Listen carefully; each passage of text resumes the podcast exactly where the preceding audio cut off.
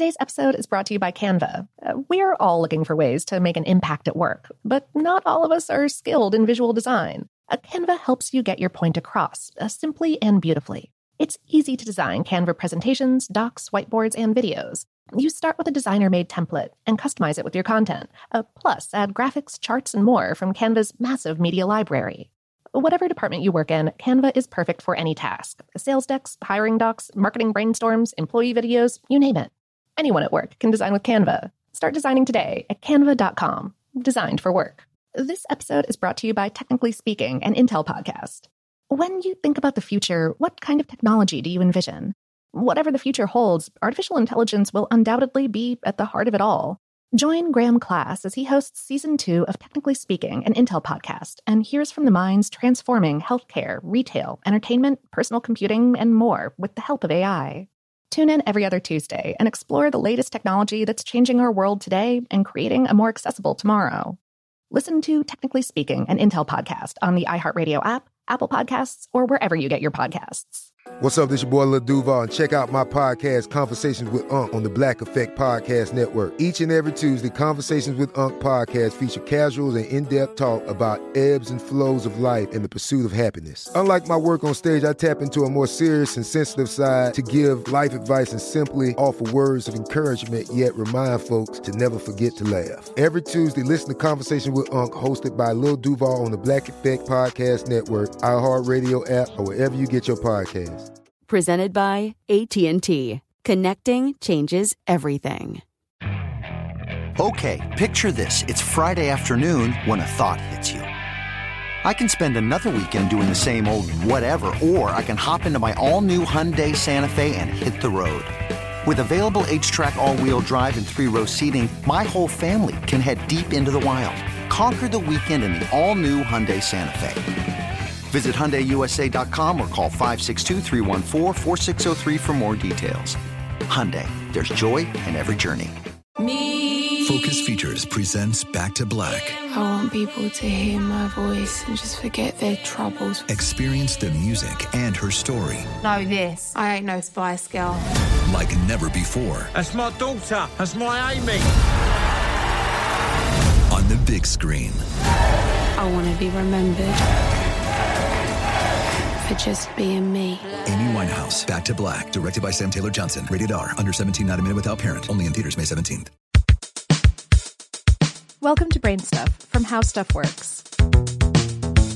Hey, Brain Stuff, it's Christian Sager here. You may have met a furry ace, bandit, jack, or sparky, but the chance of being introduced to a Fido are much, much lower. These days, Fido doesn't even make the top 100 but the once popular name for male dogs has become a generic shorthand for dog itself. So just why is the dog name Fido such a part of the American lexicon? Well, the credit goes to Abraham Lincoln, America's 16th president. Before he was commander in chief and still lived in Springfield, Illinois, Lincoln's household included several dogs and cats. One particularly therapeutic dog was Fido, a mixed breed dog of yellow hue, whose name is Latin for faithful. Fido became Lincoln's near constant companion about five years before the then lawyer became president. According to the Presidential Pet Museum, Fido enjoyed scraps from Lincoln's plate at meals, patiently waited outside the barber shop or any other establishment Lincoln patronized, and generally became well known as a good natured dog around town.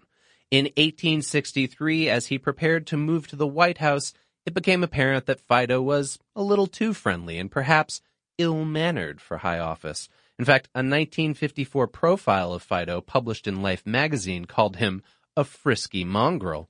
To ensure Fido had a good life back in Springfield, Lincoln decided to have a local carpenter and his family take care of Fido leaving them detailed instructions for the dog's proper care and spoiling.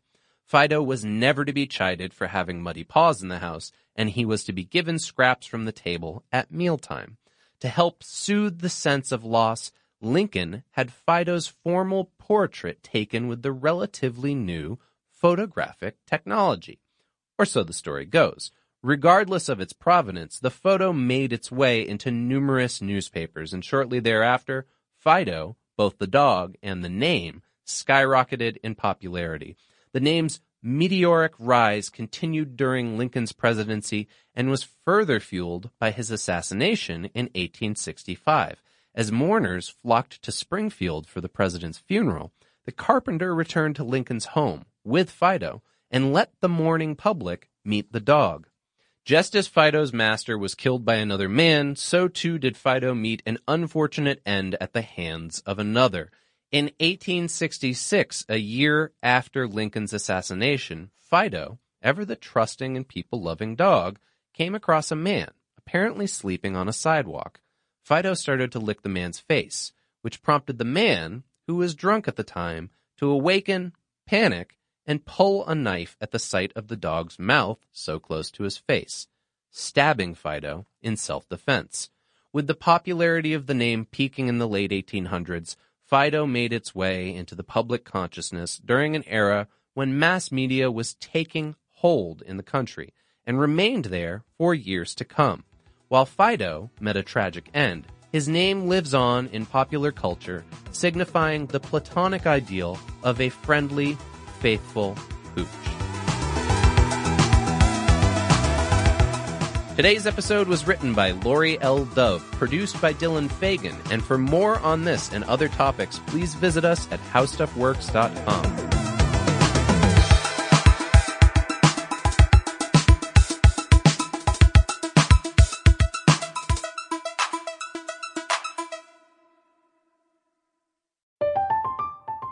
I'm Katya Adler, host of The Global Story. Over the last 25 years, I've covered conflicts in the Middle East, political and economic crises in Europe, drug cartels in Mexico. Now I'm covering the stories behind the news all over the world in conversation with those who break it. Join me Monday to Friday to find out what's happening, why, and what it all means. Follow The Global Story from the BBC wherever you listen to podcasts. Today's episode is brought to you by Canva. Uh, we're all looking for ways to make an impact at work, but not all of us are skilled in visual design. A Canva helps you get your point across uh, simply and beautifully. It's easy to design Canva presentations, docs, whiteboards, and videos. You start with a designer made template and customize it with your content. Uh, plus, add graphics, charts, and more from Canva's massive media library. Whatever department you work in, Canva is perfect for any task sales decks, hiring docs, marketing brainstorms, employee videos, you name it.